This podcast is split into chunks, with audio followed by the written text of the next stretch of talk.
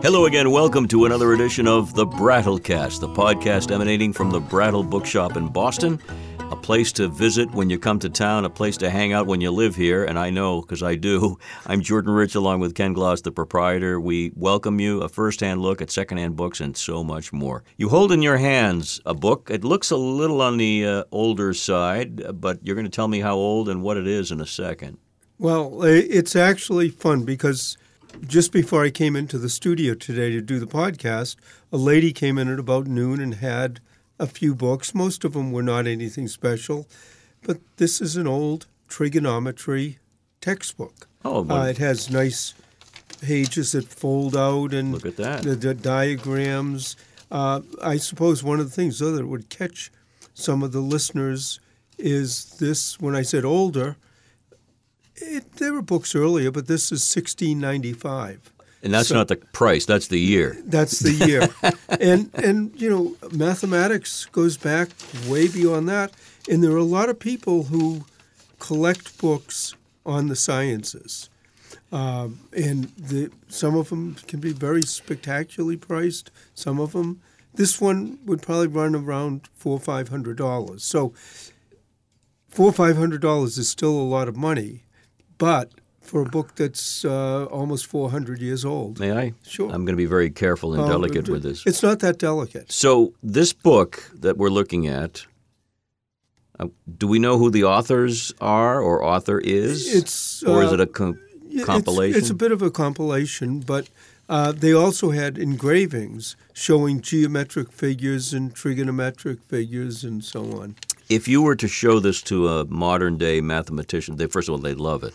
But I, I don't know if you've researched this. is- Would there be uh, pretty much standard connection between what we knew then and what we know now about Yeah, trigonometry? pretty, yeah, pretty much. No, I just got this in a few Wow. hours before I came here, but basically, this is a introductory textbook. So it's not it's not like Isaac Newton's books that were inventing calculus, but trigonometry you had to have before you had calculus. You didn't tell me that it's in a different language. Is it? It's? Italian. It's Italian. It's Italian, yes. My goodness! So you have to. Yeah, and That uh, is so cool. But you can look at the pictures. I understand it even less if I just uh, read the Italian, but I can look at the pictures.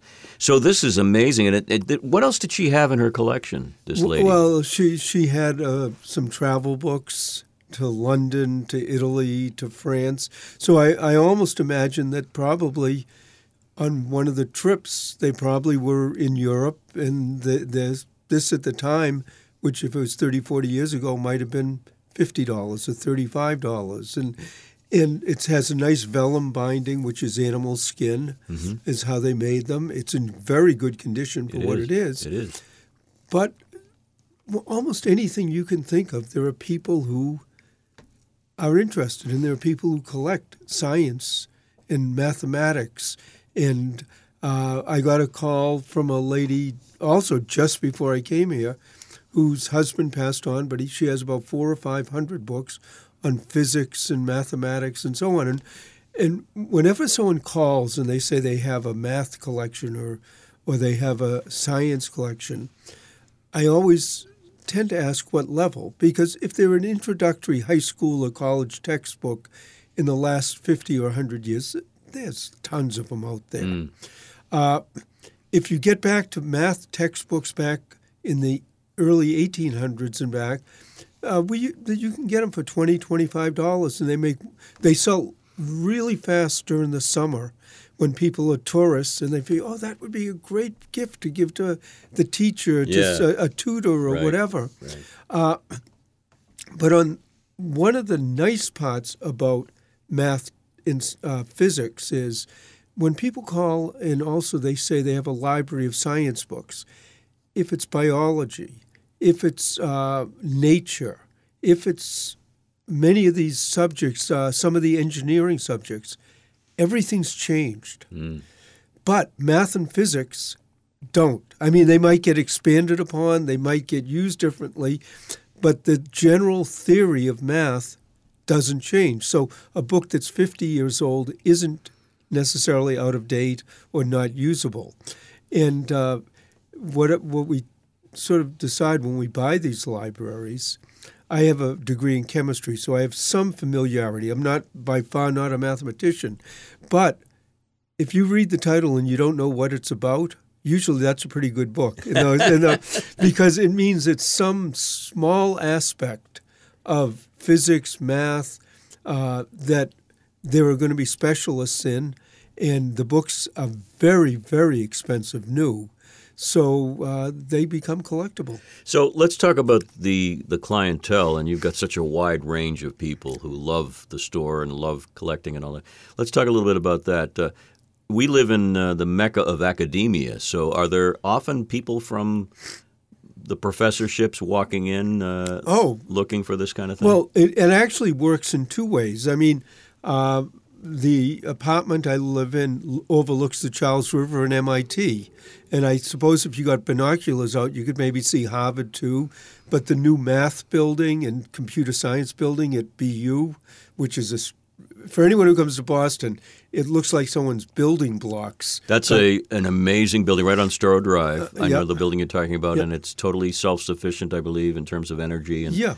And it's really pretty cool. So there are loads and loads in the Boston area of math, mathematicians, graduate students, people studying math. But the other thing that you need as a bookstore you also need the people who have over the years collected these libraries and maybe when they move to the smaller place or it's an estate there's a supply of math books to buy too because you can't sell them if you can't get them right and right. so uh, one advantage we have like i say a lot of times a lot of book dealers are intimidated by math and science because they have no clue and like I say, although I might not be able to do and understand it all, I at least can recognize, oh yeah, this is a good book, and this will. Well, yeah, the training in sciences and chemistry would, would allow you Yeah. to have that extra edge over some of your other competitors. Yeah, and, and like a book like this in the 1690s, this would make a wonderful gift present uh, for a student graduating, a professor retiring. Uh, but you don't have to have the books back to the 1600s to be rare and valuable. I mean, a lot of things on uh, computer science and all of the algorithms they use to do the programming is all mathematics. Uh, transistors, which are a keystone of that, the theory behind them, which was really only in the 60s and 70s that it started coming out, that's all new. And there are books.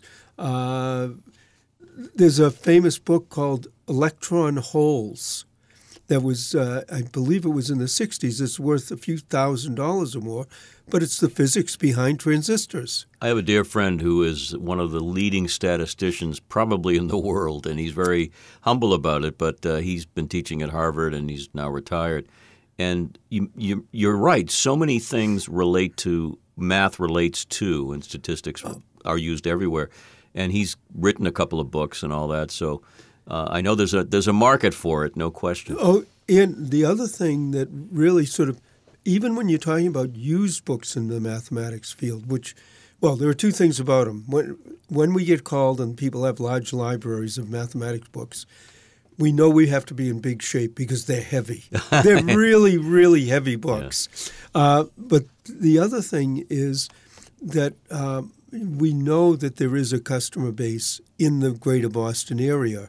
Whereas if you were maybe out in the north, Midwest, in a smaller town, if you don't have Harvard, MIT, BU, on and on and on, uh, you you wouldn't see that. And matter of fact, uh,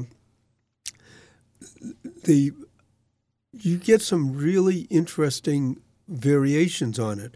I remember uh, probably this is 25, 30 years ago. I had a niece uh, who lived with us for a while, and then she got an apartment in Cambridge and was a two-story, three stories, three a triple decker, and they they had this kid who lived upstairs from us, from her. Uh, he was about 18 or 19 at the time. He was a professor of origami at MIT at 19 or 18. Now, the two things that impressed us with that, first of all, on one of her birthdays, he had one big piece of paper and folded it I don't know how he did it, and it said "Happy Birthday." Oh, wow. One piece of paper and it, all the letters. I've seen ex- art exhibits of his folding in origami, but that same science is when they recently sent out into space to set up a, a new telescope a million miles from here, mm. and the the telescope had to extend and then unfold Unfold in space. in space. And a lot of his work was how you fold it up to get it into the smallest possible space. And I find all of that fascinating. I know that maybe I couldn't do the theory, but if someone can explain it to me in general terms, I find it fascinating. And then what I also love is when you sell these books and you get a collection in, talking and seeing the people who are buying them, and maybe some of them getting an idea of what they do. And some of them are the absent minded professor Right. right down the line, but others are perfectly normal people who uh, who actually the really ones that I really enjoy, the ones who can somewhat explain what they're doing in a language that you actually can understand, or at least they do it well enough that we think we can understand it. I, I love this because uh, I'm a fan of space travel and, and exploration, and the universal language we assume is math because one plus one equals two, no matter how you slice it. So, what you're talking about has a life well beyond the time it was written because of the consistency of, of the numbers and the math that makes sense. Well, absolutely. And because it's such an important part of all the technology uh, here, and also statistics, so insurance companies, actuarial tables, banking tables, Consumer goods, you name it. and predicting Right. things. It's all important so that there are the people who say this is a major thing in our civilization, uh, and it's fascinating to read through. And you know, and then you can also a lot of the people who collect math books also collect science fiction. They're, they're trying to figure out how you go warp speed beyond the speed of light. Yeah, I, I've met and interviewed many of these writers uh, um, and many of these physicists who come up with these ideas that match the sci-fi shows we love. And I, I agree. I, I'm totally fascinated. I'm not a math guy. I didn't do well on my SATs. Like a lot of people, I think more visually and so forth. But I love looking at that. I just love the fact uh, that s- brilliant people back in 1695 put that together. Yeah, and and one of the things too when you're in the Boston area, but this this could be a lot of university towns. We have a very very good friend and customer who is a curator at the Museum of Fine Arts. But uh, three or four years ago, somewhere around there, I don't remember, he was explaining that you can go to a dinner, a catered dinner for fifteen hundred people, and it, the food can be absolutely spectacular. And what it was is his father had won the Nobel Prize in physics, and he got to go to the dinner that was involved in it. I think cooking a dinner for 1,500 people and have people coming away saying that's one of the best dinners I've ever had, that has some sort of statistical mathematics. Especially if you're the guy with the ribbon and the gold uh, medallion around your neck. Well, his terrific. father won it for the uh, gravity Really? waves. Oh, wow. And uh, and he's a MIT uh, Harvard scientist. But uh, one book comes in like this, and depending on which way you go, the tentacles and the stories, either going back earlier, further, farther. Uh, there's a college, and I don't know whether they invite people to come in or not, uh, but there's a college in the Boston area that has Isaac Newton study. Uh, the the college, one of the founders of the college was very wealthy and collected everything he could get of Isaac Newton's.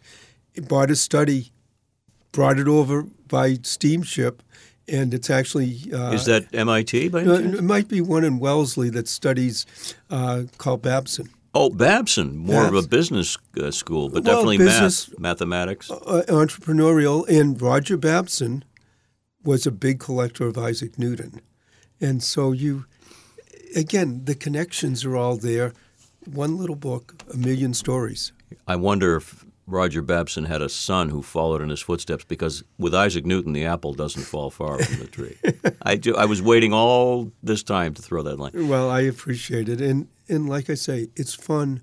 And again, maybe I deal with this, but this book is 400 years old. I love it. and and it's I was hoping if I just held on to it, I a little trigonometry would rub off. well, and and I'll bet you this book is in much better shape than any person who read it when it was new. I think that's a given, absolutely. Mathematically, uh, you could equate that to be true. Well, uh, we have so many great topics. Uh, if folks could see the studio when you come in here, it's basically uh, it's like a TV show, and here's on table one, on table two, so more exciting items on tables. And speaking of exciting, when you hear from people who want us to cover something, you to cover something, I know you get a real tickle out of that, and you've been hearing from so many people from across the globe. Oh yeah, and and it's and most of the things they want, I don't do. I, I answer them personally because I think some people when they ask questions, it's so specific, so detailed to what their particular interest is. Right. I don't think it covers, but. Then there are some who ask a general question, and I use them because I'm always looking for new things to talk about. So it's info at brattlebookshop.com if you want to write to Ken. Brattlebookshop.com is the website. Always fun, always interesting, and you'll learn a lot when you sit with this gentleman. Thank you so much, my friend. Well, thank you. I, I, I enjoyed talking about books, as you can tell.